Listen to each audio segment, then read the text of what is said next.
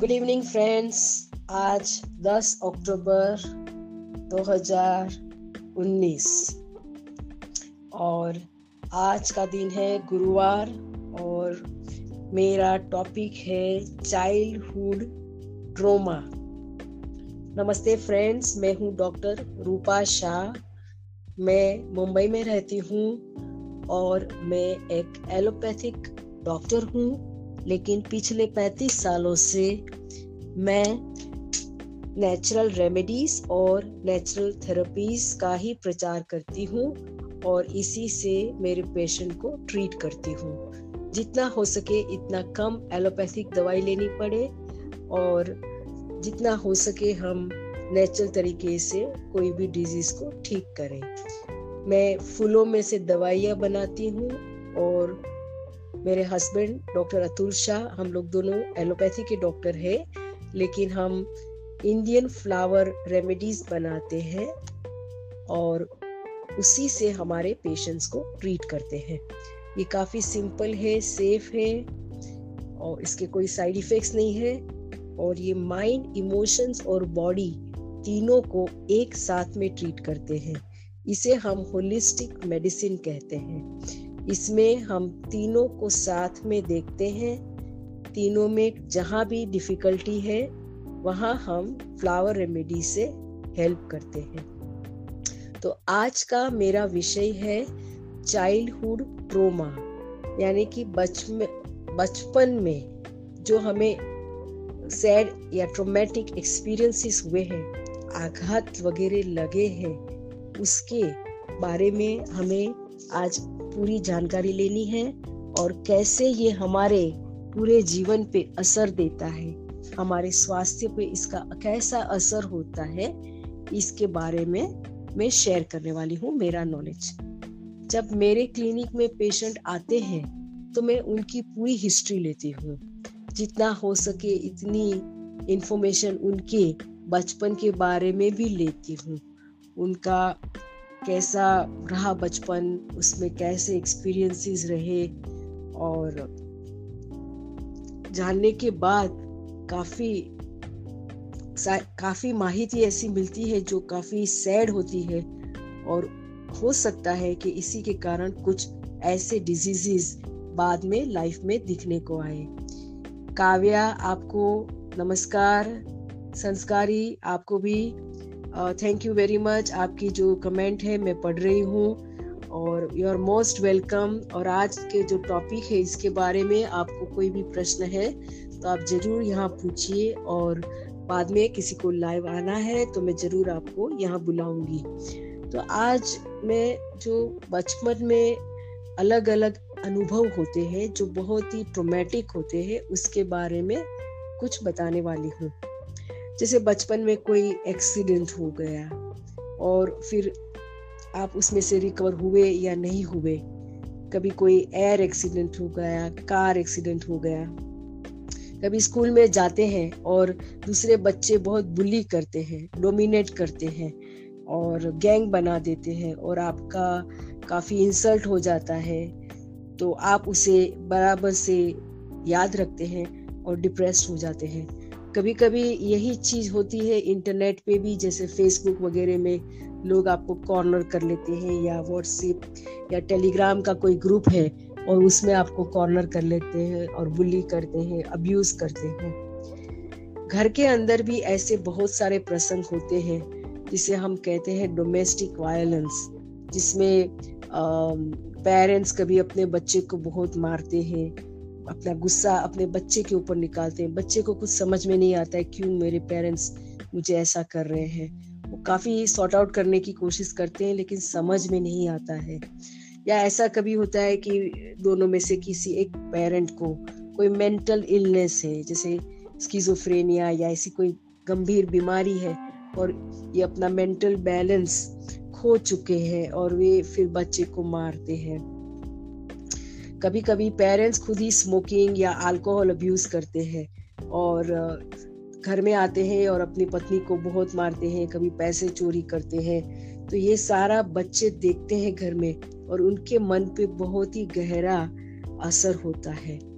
शोभा, देसाई, आपको भी वेलकम आज मैं जो टॉपिक लेकर आई हूँ, वो है बचपन में हुए ट्रोमा यानी कि अलग अलग जो अनुभव होते हैं ट्रोमेटिक उसके बारे में मैं बता रही हूँ। कभी कभी बच्चों को काफ़ी निग्लिजेंस फील होता है। इनको कोई देखता नहीं है। माँ बाप खुद ही अपने नशे में है और बच्चे को ऐसे ही छोड़ देते पता नहीं कैसे बड़े हो जाते हैं। कब खाते हैं, कब पीते हैं, कब सोते हैं या हाइजीन है कि नहीं। इस तरह के भी पेरेंट्स देखे गए हैं जो पैर, अपने बच्चे को बिल्कुल देखते नहीं है बराबर। मेरे पास एक केस आया था जहाँ माँ अपने बच्चे को बेल्ट लेकर मार रही थी।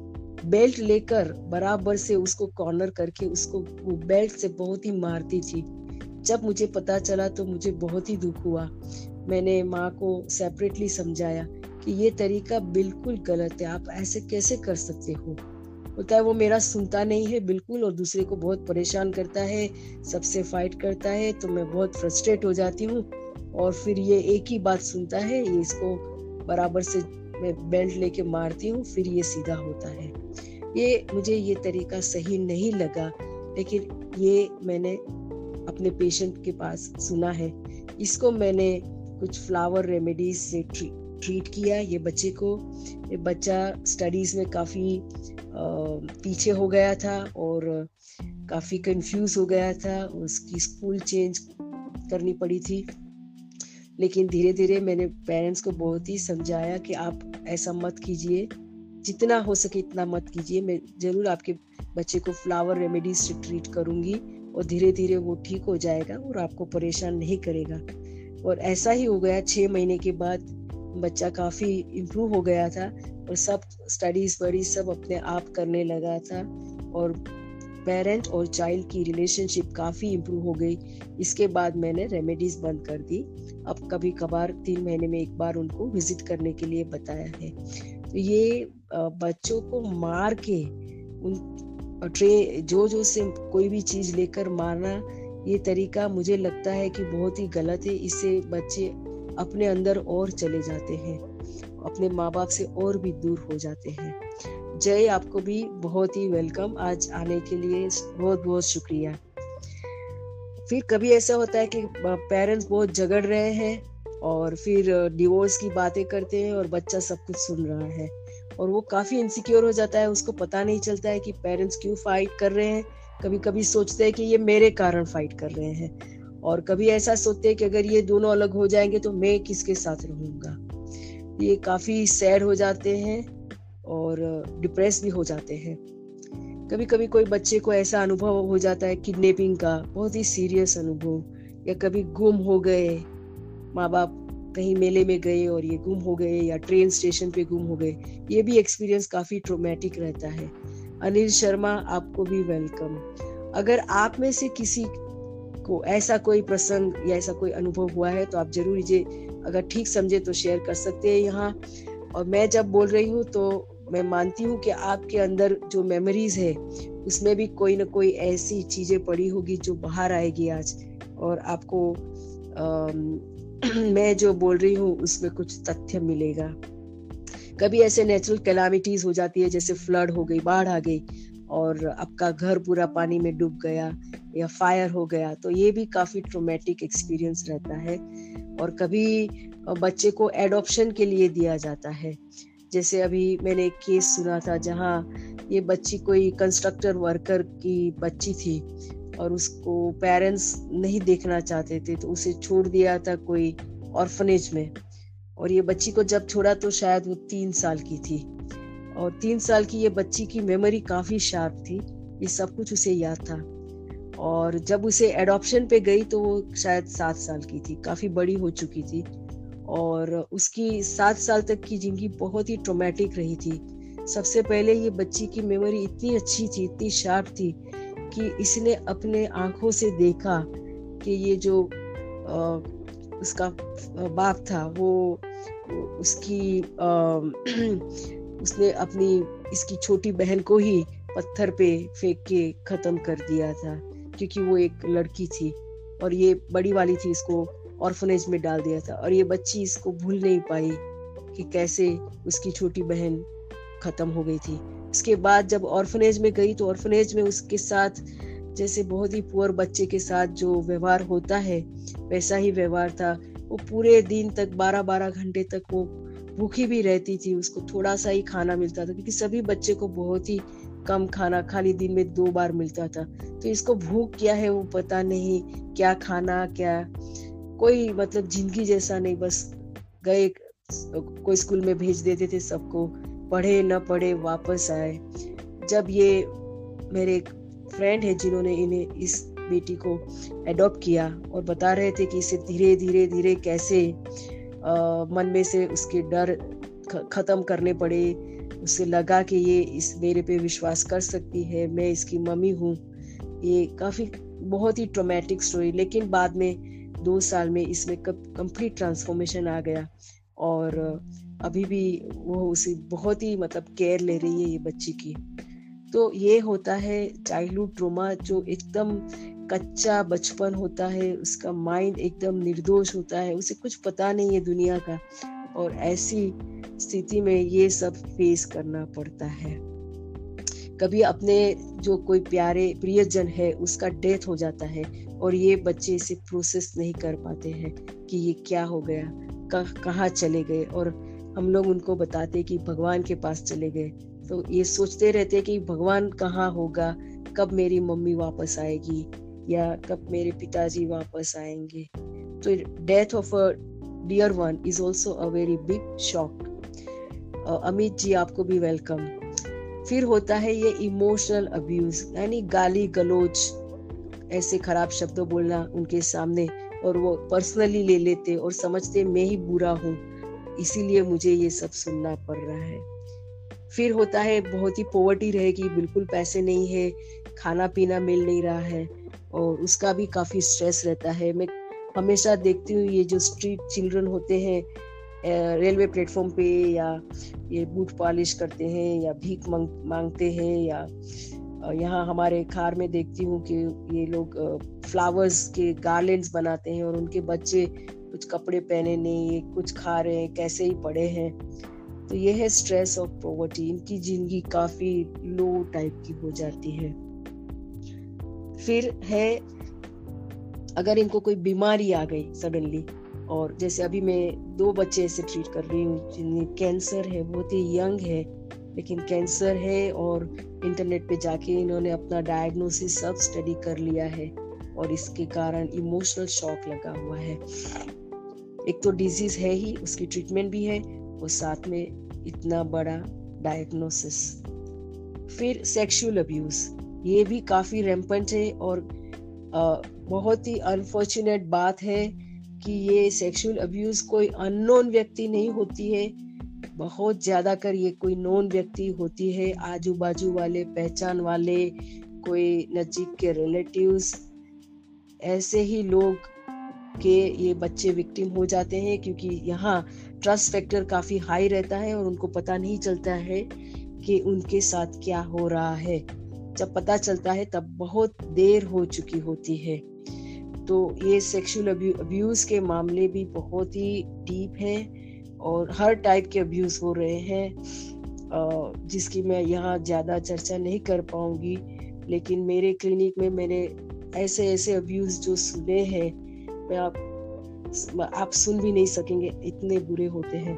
तो ये, इसका भी इम्पेक्ट काफ़ी डीप रहता है और इसके कारण मन में भय और डिप्रेशन और शौक घुस जाता है, बिल्कुल।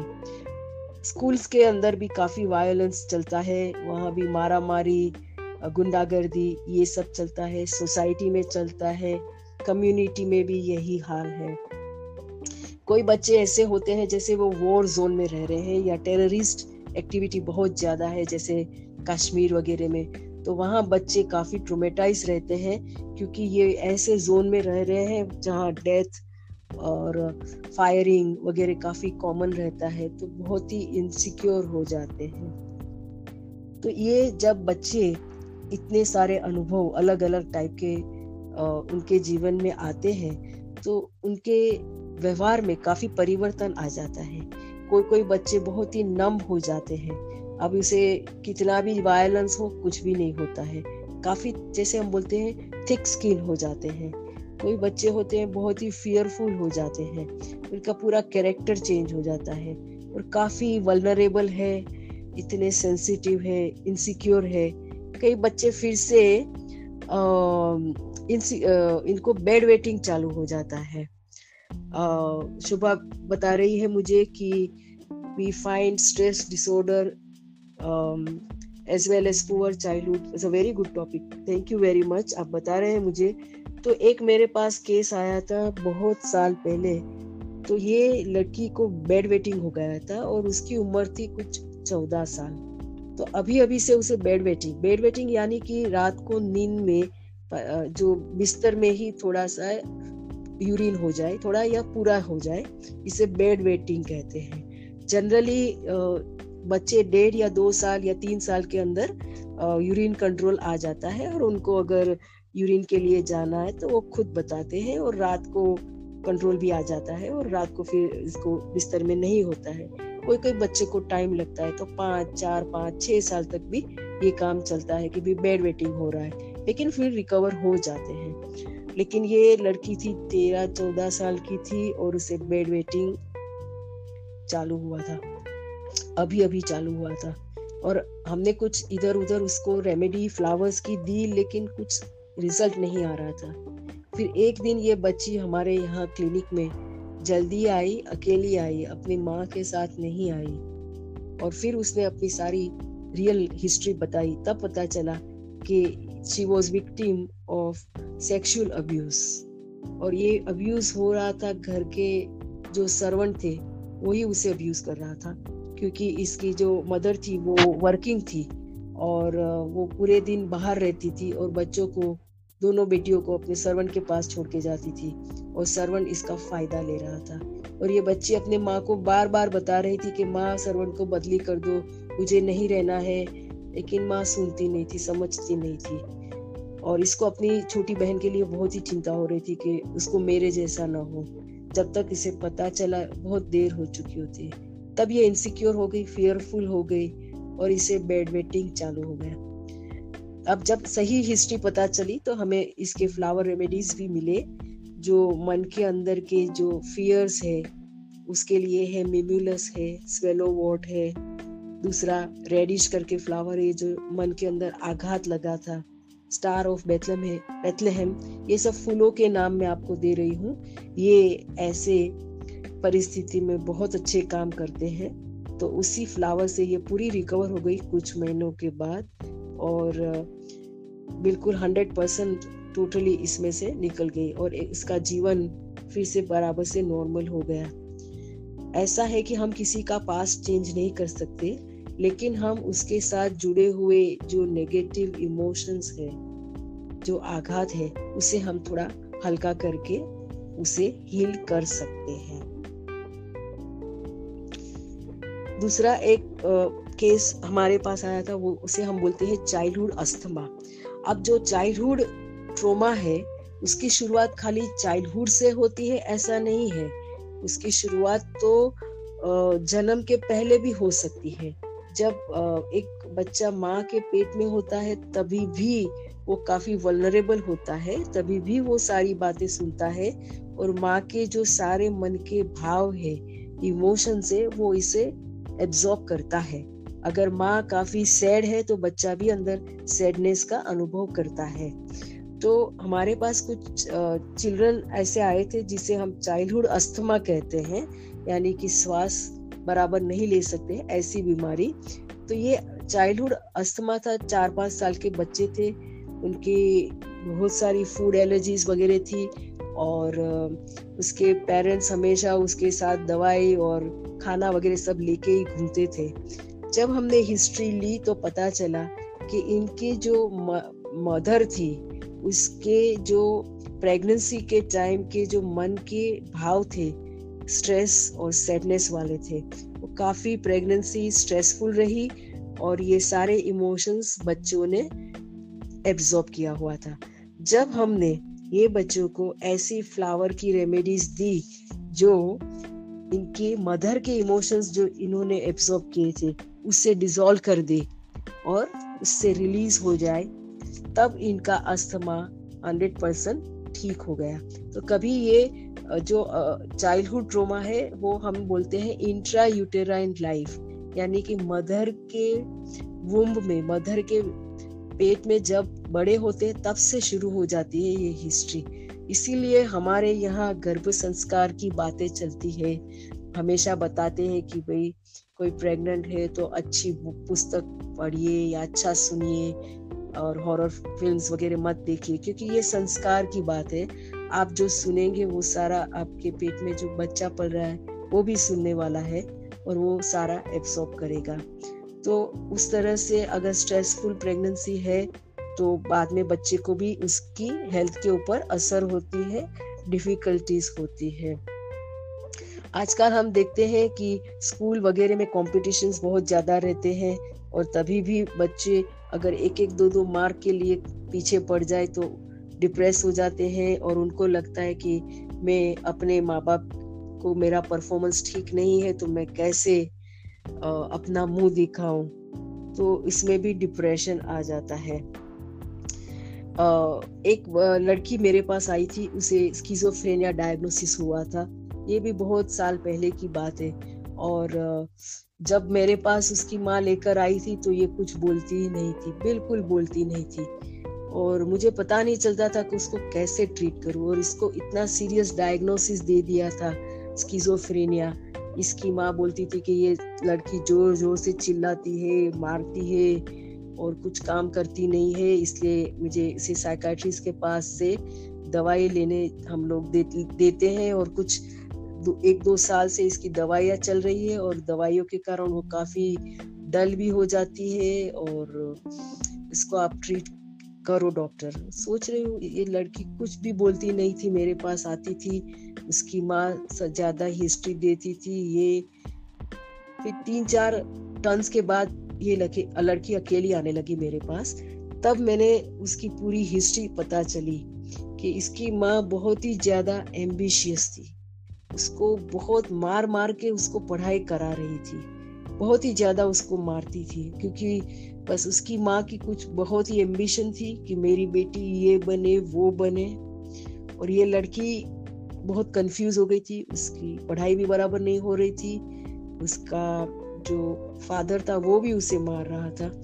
और ऐसे करते करते एक दिन ये लड़की खुद ही वायलेंट हो गई और उसकी का पहला अटैक आ गया। और उसके बाद सिलसिला चालू रहा। तो ये बच्चे जो होते हैं, मेरे पास क्लिनिक में जब आते हैं और पेरेंट्स उनकी सारी कंप्लेन या स्टोरी मुझे बताते हैं तब मैं समझ जाती हूँ कि हमेशा खाली प्रॉब्लम बच्चों के साथ नहीं होता है।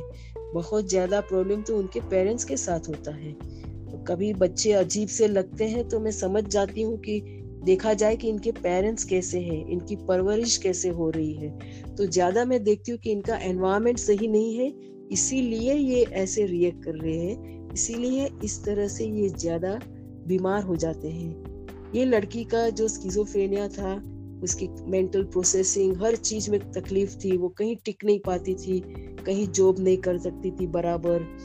फिर ट्रीटमेंट करते करते उसको बहुत सुधार आ गया। बहुत मतलब बहुत और एकदम शांत हो गई। उसकी प्रोसेसिंग वगैरह ठीक होने लगी। उसकी एलोपैथिक की मेडिसिन भी धीरे धीरे कम हो गई। ये बहुत ही सीरियस डिज़ीज़ है साइकेट्रिक डिसऑर्डर है। इसमें से छूटना इतना सही नहीं है। लेकिन रियली हमारा जो एनवायरमेंट है अगर वो नर्चरिंग नहीं है प्यार भरा नहीं है तो कई बच्चे इसमें फंस जाते हैं। स्टेमरिंग का प्रॉब्लम है जैसे हकलाते हैं बच्चे। तो इसमें भी मैंने देखा है कि कहीं आ, कोई ट्रोमेटिक ऐसी बात हो गई इनके जीवन में और उसके बाद ये स्टेमरिंग चालू हो गया। तो ये शौक जो मन के अंदर बैठ जाता है तो स्टेमरिंग चालू हो जाता है। इसके लिए भी फ्लावर्स में बहुत अच्छी रेमेडी है। ये मन का शौक धीरे धीरे हील कर देता है और स्पीच में इंफॉर्मेशन हो जाता है। जी, मनहस जी राम कुमार आप सबको वेलकम अभिषेक जी, आपको भी वेलकम आप ज़रूर मुझे क्वेश्चन पूछ सकते हैं। यहाँ टाइप कर सकते हैं। मैं पढ़ती हूँ। मैं मैं कंटिन्यूसली पढ़ती रहूँगी।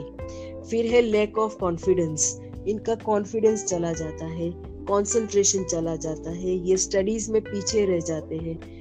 और हम इसे बोलते हैं डे ड्रीमर क्लास में बैठे हैं लेकिन इनका ध्यान कहीं और है। और कभी कभी बोलते हैं मुझे सर दुख रहा है।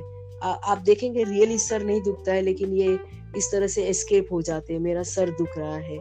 कभी कभी ये ड्रग्स वगैरह की आदत में लग जाते हैं। घर में चोरी करने लगते हैं। या स्कूल ड्रॉप आउट हो जाते हैं, स्कूल की पढ़ाई बंद कर देते हैं, या स्मोकिंग वगैरह की आदत लग जाती है, कहीं छुप छुप के अल्कोहल पी लेते हैं, या बहुत ज़्यादा एंग्री हो जाते हैं, मार जो, मारने लगते हैं तोड़ फोड़ करने लगते हैं एग्रेशन बहुत ज़्यादा हो जाता है, किसी के साथ इसका जमता नहीं है सब बच्चों के साथ मारा मारी करके आते हैं, कोई बच्चे बहुत ज़्यादा खाना खा खा कर मोटे हो जाते हैं कोई कोई बच्चे एज अर्ली एज आठ या नौ साल में भी सुसाइड का सोचते हैं। उनको जीवन जीना नहीं लगता अच्छा और बस सुसाइड के विचार आने लगते हैं। कोई कोई बच्चे सेक्स वगैरह के आदत में लग जाते हैं और उनकी कुछ एसटीडी मतलब सेक्सुअली ट्रांसमिटेड डिजीजेस एच ऐसे सब लफड़े में पड़ जाते हैं। कोई बच्चे जैसे नींद नहीं आती सो नहीं पाते हैं रात को। नाइट में जाते हैं और सडनली एकदम उठ जाते हैं और अकेले नहीं सो पाते हैं। या कोई ऐसे बच्चे होते हैं जो अपने माँ को ही पकड़ के रखते हैं, जैसे हम बोलते हैं क्लिंगीनेस कभी छोड़ते नहीं, अकेले मत छोड़ो।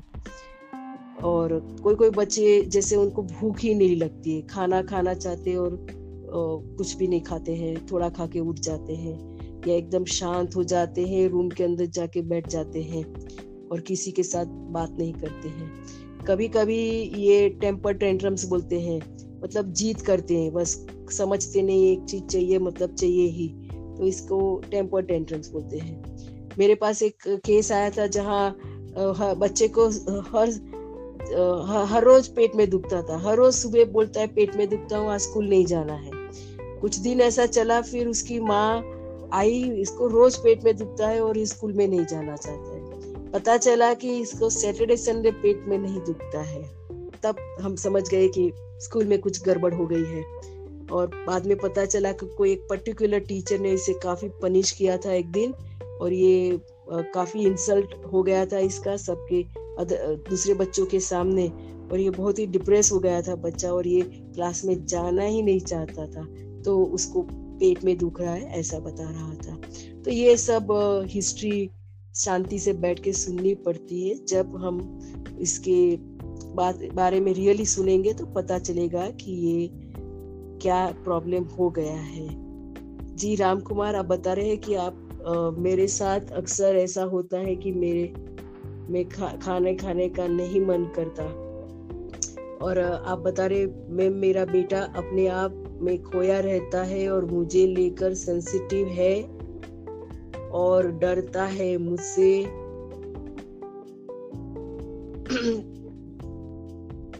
हो रहा है ये जिद्दी भी नहीं है। और उसकी बातें बड़ों जैसी करता है जबकि वो सात साल का ही है। जी उसे आ, उसे एडल्ट कंपनी ही खाली मिल रही है या एडल्ट कंटेंट बहुत ही जल्दी देख रहा है। उसे अपने उम्र के बच्चों के साथ खेलना चाहिए। और हो सके तो यही ठीक रहेगा। अगर बड़े की बात तो सुनेंगे तो बहुत ही प्रॉब्लम है ये।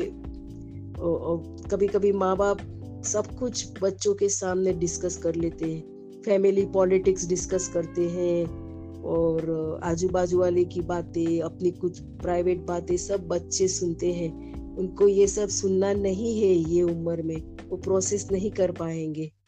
तो उसके सामने तो कोई प्राइवेट बात करनी नहीं है। काफ़ी ध्यान रखना है उनके, वो लगते हैं ऐसे रूम में खेल रहे हैं, लेकिन उनके कान हमारी बातों के ऊपर रहते हैं। तो ये बहुत ही इम्पोर्टेंट पॉइंट है। आप, आपको ज़रूर ये बाबत राम कुमार जी, आप इसके बारे में ज़्यादा हिस्ट्री ज़रूर यू नो ढूँढने की कोशिश कीजिए, उसके मन में क्या चल रहा है। बहुत ही ज़रूरी है। तो एक चीज़ है जिसे कभी कभी बच्चे बहुत रोने लगते हैं छोटी छोटी बातों में रोते हैं और बहुत सेंसिटिव हो जाते हैं। और कुछ भी कहा तुरंत रोने लगते हैं और सैड लगते हैं। उनकी आँखों में आप देखेंगे तो बहुत सैड सैड लगते हैं और कहीं दूर देखते हैं, ऐसा लगता है। आपके आँखों में आँख डाल के नहीं देखते हैं। ऐसे समय पे अगर हमारे घर में सीनियर है या ग्रैंड पेरेंट्स है तो उनका सहारा बहुत अच्छा रहता है। जितना भी समय हो सके, क्योंकि उनके पास समय रहता है और बच्चों को वो अच्छे से सुनता है। मनस, आप बता रहे हैं मुझे कि मैं काउंसलिंग करती हूँ। मेरी जो सारी हिस्ट्री टेकिंग है, कोई भी केस की हिस्ट्री जब लेती हूँ तो मैं सारी बातें सुनती हूँ। जैसे कोई अपनी जीवन की स्टोरी बताता है, इस तरह से मैं सुनती रहती हूँ, क्योंकि मुझे चाहिए इसका कारण जानना है, कि ये इसको, जैसे अभी मैंने आपको दो तीन केसेस बताए, जैसे अस्थमा का केस बताया स्किजोफ्रेनिया का बताया बेड वेटिंग का बताया, कभी स्किन डिसऑर्डर होते हैं तो उसका तो ये सब में मुझे जानना है कि इसके जीवन में ऐसी कौन सी गलत बात हुई है, जिसके कारण ये डिज़ीज़ आया है, क्योंकि मैं हमेशा देखती हूँ कि डिज़ीज़ ऐसे नहीं आता है, उसको कोई कारण होता है, उसकी कोई प्रॉपर रीजन होता है, कोई स्टोरी होती है। हमारा शरीर कभी भी गलत नहीं बताता है। जो भी हमारे शरीर के अंदर डिज़ीज़ आ रहे हैं, जो भी है, वो सब सही है। हमारा शरीर बिल्कुल ट्रांसपेरेंट है। इसमें जो जो चीज़ें होती है, वो एकदम बराबर से होती है, एकदम एक रीजन के साथ होती है। और उसे जानना बहुत ज़रूरी है। तो एक चीज़ है जिसे बोलते हैं पोस्ट ट्रोमेटिक स्ट्रेस डिसऑर्डर तो ये एक इंग्लिश टर्म है पीटीएसडी तो एक ऐसा है कि एक बार एक चीज़ हो गई जीवन में तो उसके बाद उसकी मेमोरी काफ़ी पावरफुल रहती है। और ये मेमोरी ट्रिगर करते हैं कोई ऐसा प्रसंग जैसे टीवी में देख लिया और तुरंत ही याद आ गया कि मेरे जीवन में भी ऐसा हुआ था। और उसके बाद आप सैड हो जाते हैं। तो इसे पोस्ट ट्रोमेटिक स्ट्रेस डिसऑर्डर कहते हैं जिसमें वो स्ट्रेस चला गया है वो ट्रोमा भी चला गया है लेकिन उसके जो आफ्टर इफेक्ट्स है वो अभी भी चालू है। अभी भी बच्चा डर रहा है अभी भी अंधेरे में अकेले नहीं जाता है। ये जो आफ्टर इफेक्ट्स है वो काफ़ी स्ट्रॉन्ग रहते हैं और इसे पीटीएसडी कहते हैं। तो अग, अ, कोई ऐसी बातें हो गई या कोई ऐसी व्यक्ति को मिले और तुरंत ऐसी जूनी बात याद आ गई तो तुरंत ही वो पूरी सीक्वेंस चालू हो जाती है और वो बच्चा फिर से उसी के अंदर वापस चला जाता है। तो इसको इसमें से बाहर लाना बहुत ज़रूरी है, उसे एक सेफ़ एनवायरनमेंट देना बहुत ज़रूरी है, उसे ऐसे सिक्योरिटी देना है कि ऐसा कभी उसके जीवन में वापस कभी होगा नहीं। और ऐसी सेफ्टी या कंफर्ट देना है, जहाँ वो अपने जीवन की सारी बातें आपको बता सके। सबसे पहले, सबसे ज़्यादा इम्पोर्टेंट है कम्युनिकेशन और no judgement number one communication and number two no judgement जब मेरे पास ये बच्चे आते हैं और शांति से मुझे बताते हैं मैं काफ़ी मतलब पेरेंट्स की बातें जब सुन लेती हूँ तो मैं पेरेंट्स को बाहर भेज देती हूँ रूम के और फिर मैं बच्चों के साथ शांति से बैठ के अकेले में बात करती हूँ। और तब कुछ कहानी अलग ही हो जाती है। तब मुझे रियल कहानी पता चलती है। खाली पेरेंट्स की ओर से देखेंगे तो एक टाइप की होती है और बच्चे जब बताते हैं, तब पता चलता है कि बात कुछ और ही है। तो मैं ऐसा एक एनवायरमेंट देती हूँ उनको जहाँ ऐसा कॉन्फिडेंस कि आप जो भी मुझे कहेंगे मैं किसी और को नहीं कहूँगी आपके पेरेंट्स को भी नहीं कहूँगी। इस तरह से मुझे वो कहना पड़ता है। जब कुछ ऐसी बातें अंदर की होती है जिससे इन्होंने किसी को नहीं बताई ऐसी ऐसी बातें करते हैं जब पता चलता है कि इनके जीवन में क्या हो रहा है। रियली really, बच्चे तो बच्चे ही है बच्चे तो फूल जैसे हैं। हमें उनके ऊपर बहुत ज़्यादा प्रेशर डालना या एक्सपेक्टेशन करना, ये सही नहीं है। और उल्टा भी है कि उनको बहुत ज़्यादा प्यार देके बिगाड़ना भी सही नहीं है। ये दोनों के बीच में बैलेंस रखना है। कभी कभी ऐसा होता है कि हमारा खुद का चाइल्डहुड काफ़ी हार्श या हार्ड रहा होगा या बहुत सारी चीज़ें हमें चाइल्डहुड में नहीं मिली होगी। तो हम हमारे बच्चे को बहुत सारी चीज़ें दे देते हैं, क्योंकि हमारी ऐसी इच्छा रहती है कि मैंने जो भुगता वो तुम्हें नहीं होना चाहिए। तो हम कभी कभी ओवर कर डालते हैं। तो उसमें हमें बैलेंस लाना है, नहीं तो क्योंकि हम अगर सब कुछ उनके हाथ में दे देंगे और उनको अगर बिल्कुल स्ट्रगल नहीं होगी जीवन में तो वो भी सही नहीं है, क्योंकि फिर वो अपने जीवन में आगे कैसे बढ़ेंगे? तो थोड़ा सा हल्का सा चैलेंज या स्ट्रेस रहना चाहिए, लेकिन बहुत ज़्यादा भी नहीं रहना चाहिए। और ध्यान बहुत रखना है कि हमें उनको कभी भी कंपेयर नहीं करना है किसी के साथ। एक बच्चे को दूसरे बच्चे के साथ अगर आप कंपेयर करेंगे तो आप बहुत बड़ी गलती कर रहे हैं। कभी भी दो बच्चे सेम नहीं होते। आपके खुद के भी हो या आपके रिलेटिव्स या आपके आजू बाजू वाले हो, कोई भी दो बच्चे एग्जैक्टली exactly सेम नहीं होते हैं। सभी अलग अलग होते हैं, सबके अलग अलग टैलेंट रहते हैं। सभी एकदम एक मासूम फूल के जैसे होते हैं। उनका अभी बचपन ही चल रहा है तो उनको अपने बचपन एंजॉय करने दो, खेल कूदने दो और जॉयफुल रहने दो। एकदम इनोसेंस जो उनकी है, उनको जल्दी खोनी नहीं चाहिए। आजकल मैं देखती हूँ बच्चे बहुत ही जल्दी बड़े हो जाते हैं और बड़े लोगों की जैसी बातें करने लगते हम जब चौदह पंद्रह साल के थे, तब तक कुछ पता नहीं था ये बॉयफ्रेंड गर्लफ्रेंड सब मामला क्या है। आजकल सात आठ साल के बच्चे भी ऐसे बोलने लगे हैं।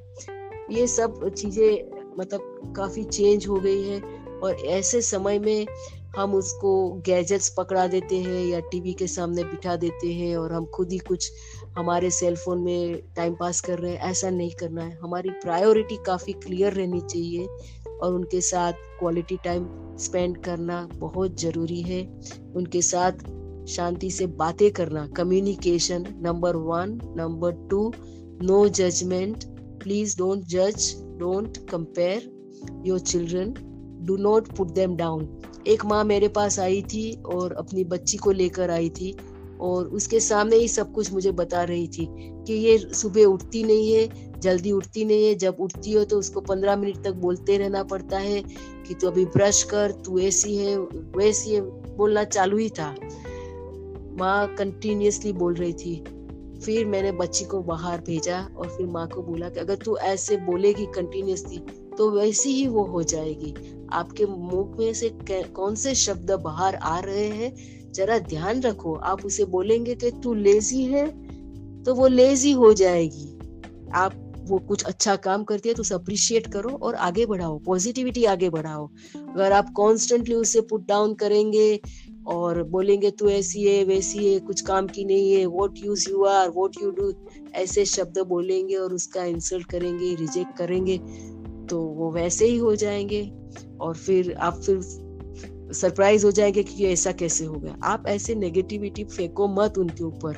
आपके मन, मुँह में से कौन से शब्द निकल रहे हैं वो ध्यान रखो और रियली सोच के बोलो और उनके अंदर हर एक बच्चे में कोई ना कोई टैलेंट रहती है स्पेशल रहती है, उसे देखे उसे आगे करो। और उसमें जो बेस्ट हो सकता है, वो करना चाहिए। नहीं कि हमारे सपनों को या हमारे अनफिनिश बिज़नेस या हमारे जो सपने साकार नहीं हुए, उसको उनके ऊपर ठोकना या उनको हमारे समाज में स्टेटस सिंबल जैसा मेरा बच्चा ये किया, वो किया, कुछ करने की ज़रूरत नहीं है। खाली आप खुद ही उसे अप्रिशिएट कर दोगे तो उनकी दुनिया बन जाएगी, क्योंकि उनकी दुनिया आप है माँ बाप ही उनकी दुनिया है। कोई बाहर के लोग उनकी प्रशंसा करें, वो तो ठीक है, लेकिन सबसे ज़्यादा उनको चाहिए अपने माँ बाप की प्रशंसा, अपने माँ बाप उनकी वैल्यू करे और उनको ऑनर करे। तो जब उनके साथ बैठते हो, बातें करते हो, समझते हो, उन्होंने जो भी अच्छा किया, उसे ज़रूर अप्रिशिएट की, कीजिए और उसको आगे बढ़ाइए। और जान लीजिए उसकी क्या स्पेशल स्किल्स है, उसे क्या पसंद है, कहाँ आगे बढ़ना है तो वैसे कीजिए। अगर आपका बेटा शेफ बनना चाहता है तो वो भी सही है। उसे हेयर स्टाइलिस्ट बनना है तो वो भी सही है। अगर उसके इंजीनियर बनना है तो वो भी सही है। हर चीज़ हर चीज़ सही है। इसीलिए हमें उसे बिल्कुल जज नहीं करना है। जी, Rajendra ji thank you very much thank you very much for your comment over here जी जी, बिल्कुल, यही है। तो ये मेरा होलिस्टिक अप्रोच है। मैं जब भी मेरे पास बच्चों के केसेस आते हैं तो मैं उनके सारी बातें सुनती हूँ और फिर धीरे धीरे करके अलग अलग फ्लावर की रेमेडीज दे के उनको पूरा ट्रांसफॉर्मेशन की जर्नी पे ले जाती हूँ। और कुछ महीने में बच्चे जल्दी रिस्पॉन्ड करते हैं क्योंकि बच्चों के जो माइंड और इमोशंस है, वो बड़ों के जैसे कॉम्प्लिकेटेड नहीं होते हैं, काफ़ी सिंपल होते हैं तो इनके ऊपर फ्लावर की रेमेडीज की बहुत अच्छी असर होती है। कुछ फ्लावर्स के खाली नाम देना चाहूँगी, जानने के लिए कि जैसे मिम्यूलस फ्लावर है, वो मन के अंदर के डर को भगा देता है। स्टार ऑफ़ बेथलेम है। स्टार ऑफ़ बेथलेम जो किसी को शौक लगा है, उसके लिए बहुत ही अच्छा है। एक वाइट चेस्टनट करके है, जिसमें एक ही विचार मन में घूमता रहता है। एक रेड चेस्टनट है, जिसमें आप ऐसा सोचते हैं कि मेरे डियर वंस को कुछ ना कुछ रॉन्ग हो जाएगा। एंग्जाइटी जैसे माँ सोचती है, मेरे बच्चे को कुछ हो जाएगा। फिर एक है रॉक रोज करके, जिसमें ऐसे फियर्स आते हैं, जैसे फ्रोजन इन टाइम वो कुछ सोच नहीं पाता है और एकदम माइंड उसका सुन्न हो जाता है। एक स्वीट चेस्टनट करके है जिसमें एकदम बहुत ही गहरा डिप्रेशन आ जाता है। तो इसमें कुछ फ्लावर्स है, कुछ हमारे इंडियन फ्लावर्स है, जैसे अशोक फ्लावर है, जो मन के अंदर काफ़ी सैडनेस होता है तो ये इसे निकालता है। और भी बहुत सारे इंडियन फ्लावर्स है, जैसे लोटस है, या हिबिस्कस है, या ड्रमस्टिक है, या बोगनविलिया है, ये सारे फ्लावर्स हम यूज़ करते हैं। और सभी के माइंड और इमोशंस पे बहुत अच्छे इफ़ेक्ट है और ये डिपेंडेंट नहीं बनाते हैं, ये आपको क्योर करके फिर आप उसे बंद कर देना है। इस तरह से है। जी, आप ऊपर वाले कमेंट मैं पढ़ूं, उससे अच्छा है कि मैं आपको कॉल पे लू। आप आ जाएँगे क्या? मनस, रानी, आप आ जाएँगे तो मैं आपको ले लेती हूँ। आ जाइए। मैंने इनको कॉल किया है। अगर ये आते हैं तो हम इनको ले लेते हैं साथ में और क्योंकि जो प्रश्न है मैं डेफिनेटली लेकिन यहाँ स्लाइड हो रहा है और पूरा डिटेल मिले ना मिले तो अगर आप आएँगे तो मैं आपके साथ डायरेक्ट बात करके जी आई नमस्ते। हाँ मेरे साथ जुड़ने के लिए बहुत बहुत धन्यवाद। बोलिए आपका क्या थैंक यू मैम पहले आपके लिए क्योंकि आप एक इतना अच्छा टॉपिक लेके आए हैं यहाँ? और जी। ये सच्ची में मतलब बहुत अच्छा टॉपिक है। मैम मैं एक्चुअली आपसे ये पूछना चाह रही थी कि अगर आप जैसे जैसे हम ऑनलाइन आपसे बच्चों की काउंसलिंग करवाना चाहें तो आप कर सकते हैं? जी बिल्कुल ज़रूर कर सकती हूँ और व्हाट्सएप वीडियो कॉल भी करते हैं और अगर स्काइप पे आना चाहते हैं तो स्काइप वीडियो कॉल भी करते हैं शांति से बैठ के बातें करेंगे। और कुछ बातें समझ में आ जाएगी तो मैं ज़रूर पॉइंट आउट करूँगी कि भाई क्या मामला है इसमें। जी। मैम एक्चुअली क्या है कि जो मेरा बेटा है ना वो हाँ. वाली बात ऐसे करता है वो हर एक चीज़ को लेके सेंसिटिव बहुत है हर एक चीज़ को। अगर उसका ये है कि वो अपना कभी भी गुस्सा ना गुस्सा कभी निकाल नहीं पाता बाहर। हाँ। उसको ये होता है क्योंकि हम सब बड़े हैं ना ज़्यादा घर में तो ये हाँ हाँ। हम समझा देते हैं। तो मैं एक्चुअली मेरे को भी यहाँ जिस मतलब हमारे इस एरिया में कोई काउंसलर नहीं है। तो हम्म, हम्म, हम्म, यही लग रहा है कि उसकी काउंसलिंग की उसको ज़रूरत है और मेरे को भी ये लग रहा है कि उसकी ना पहले वो पढ़ाई में बहुत अच्छा था लेकिन अब वो पता नहीं क्या कर रहा है मेरे को खुद समझ नहीं आ रहा है। हम्म। जी जी। कभी कभी ऐसे होता है कि पेरेंट्स को नहीं समझ में आता है। वो मतलब उनका देखने का जरी जरी का एक ही तरीका रहता है तो उनको समझ में नहीं आता है कि क्या हो गया है। तो कोई दूसरा अगर उससे बात करे या थोड़ा फ्रेंडशिप करे और शांति से बातें करे तो समझ में आ जाएगा। कहीं किसी और का पर्सपेक्टिव लेना बहुत ज़रूरी है। हाँ पंकज जी नमस्कार। उसका ये था कि वो बच्चों था तो मैंने उसको एक बार पूछा कि तुम्हारे साथ जो बच्चा बैठता उसका नाम क्या है? उसको ये भी नहीं पता था। फिर मैंने उसको डेली बोला कि तुम रोज किसी बच्चे का नाम ना पूछ के आना जो तुम्हारे साथ बैठता है। फिर उसको नाम याद हुए बच्चों के कि मेरे साथ ये बैठता मेरी क्लास में इतने बच्चे हैं। तो पर मैम नहीं आता इसलिए मैं ना आपसे ये रिक्वेस्ट कर रही हूँ अगर आपकी F B I sorry F B पे वो अगर आपकी वो है ना आईडी तो मेरे साथ प्लीज़ शेयर कीजिए। और मैं आपसे ना फिर मतलब उधर आपको नंबर देके अपने बेटे की आपसे काउंसलिंग करवाना चाहती हूँ। जी जी बिल्कुल। मैं अपना ईमेल यहाँ छोड़ देती हूँ। आप ईमेल कर दीजिए फिर आगे बढ़ेंगे इसमें और मैं ज़रूर हेल्प करूँगी। आप आ, ए, मैंने फिर से बताया कि बच्चों के ऊपर गुस्सा नहीं करना है। उनके सामने कोई एडल्ट टॉपिक्स डिस्कस नहीं करने हैं। और खाली उनको ऑब्ज़र्व करते जाइए आप साइलेंटली कि ये क्या क्या कर रहा है और उसे जज नहीं करना है और ये तू पढ़ाई नहीं करता है, ये नहीं करता है, वो नहीं करता है, ये सारा अपने मन में रखिए, थोड़ा समय आप उसे मत बताइए, आप खाली ऑब्ज़र्व कीजिए, आप अपने नोट्स लिख लीजिए कि ये ये कर रहा है और मुझे उसे कैसे हेल्प करूँ। और, अभी कुछ फ़िलहाल नहीं समझता है तो एक छोटी सी बात आप ज़रूर कर सकते हैं, जब आपका बच्चा सो जाता है और जैसे उसकी पहली नींद रहती है, जैसे अभी समझो दस बजे सो गया साढ़े दस ग्यारह बजे आप उसके रूम में जाइए उसके सर पे हाथ रखिए अपना और बहुत से प्यार से उसे बताइए कि वो ठीक हो जाएगा और आप उसे बहुत प्यार करते हैं। आ, क्योंकि जो पहली नींद में जो भी सजेशंस आप देते हैं वो उसे तुरंत ही मिल जाता है और उसकी सिक्योरिटी भी बढ़ेगी। तो इतना सा तो आप ज़रूरी कर सकते हैं। हाँ, जी आप ज़रूर कीजिए और बाकी आपके ऑब्जर्वेशन ज़रूर रखिए और फिर आप मेरे साथ शेयर कीजिए मैं ज़रूर हो सके तो उससे बातें करूँगी और कुछ इसमें से ज़रूर हमें स्टोरी पता चलेगी कि ये चेंजेस कहाँ से आए कैसे आए। ठीक है? जी हाँ। हाँ।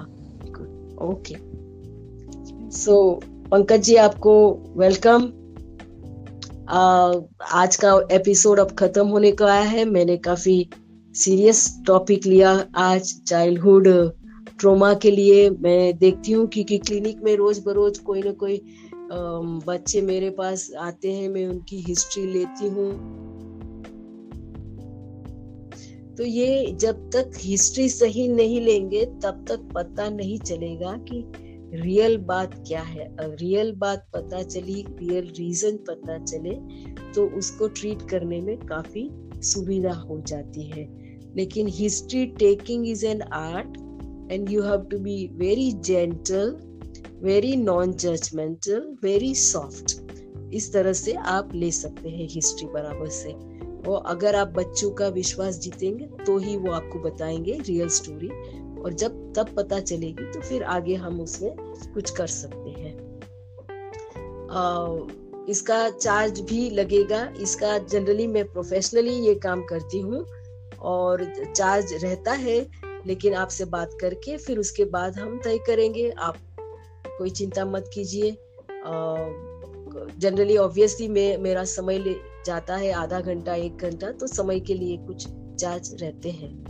तो आ, लेकिन अगर कोई दूसरा ज़्यादा कोई बीमारी वगैरह नहीं है कोई रेमेडी वगैरह नहीं लेनी है तो फिर ज़्यादा कोई उसकी कोई परेशानी नहीं। और कुछ फ्लावर रेमेडीज वगैरह लेनी है तो मैं नाम बता दूँगी।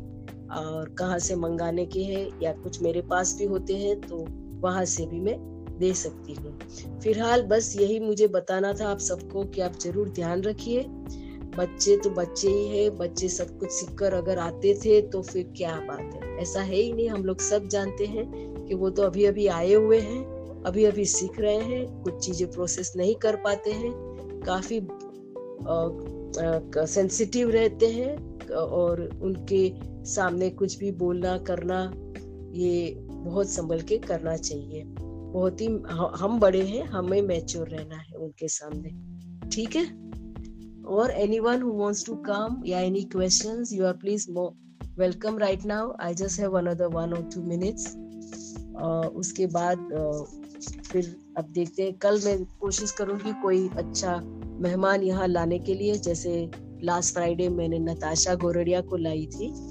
तो शायद कल फ्राइडे है और कोई गेस्ट अगर मुझे समय मिला तो कुछ मैं बता नहीं सकती। शायद बिज़ी रहूँगी तो नहीं भी लाऊँगी। कोशिश करूँगी कोई अच्छा इंस्पिरेशनल व्यक्ति आए कल भी। टुमारो तो ठीक है। Thank you very much every one good night and keep smiling stay always very positive एक चीज़ फाइनल मैसेज ज़रूर देना चाहूँगी कि बच्चे खाली, बच्चे तो होते ही हैं, लेकिन वो हमेशा पेरेंट्स के रिफ्लेक्शन होते हैं। तो आप प्लीज़ बच्चों को ब्लेम मत करो, ये आपके ही रिफ्लेक्शन ही होते हैं। और पहले अपने अंदर झांको ढूंढो, कहा हमारे से तो गलती नहीं हो गई, कहीं हमारी बिहेवियर तो बराबर नहीं है, कि बच्चे खाली देख देख के ही सब सीखते हैं। जो अगर वो गलत कर रहे हैं तो देखो हमारे अंदर हम कहाँ गलत कर रहे हैं, क्योंकि उन्होंने हमें एग्ज़ाम्पल लेके ही कुछ सीखा होता है। तो ये ज़रूर अपने अंदर झांकना और देखना, बाद में बच्चों के तरफ़ उंगलियाँ करना, पहले अपने आप अंदर देख लेना। ठीक है? शुक्रिया, गुड नाइट शुभ रात्रि एवरीवन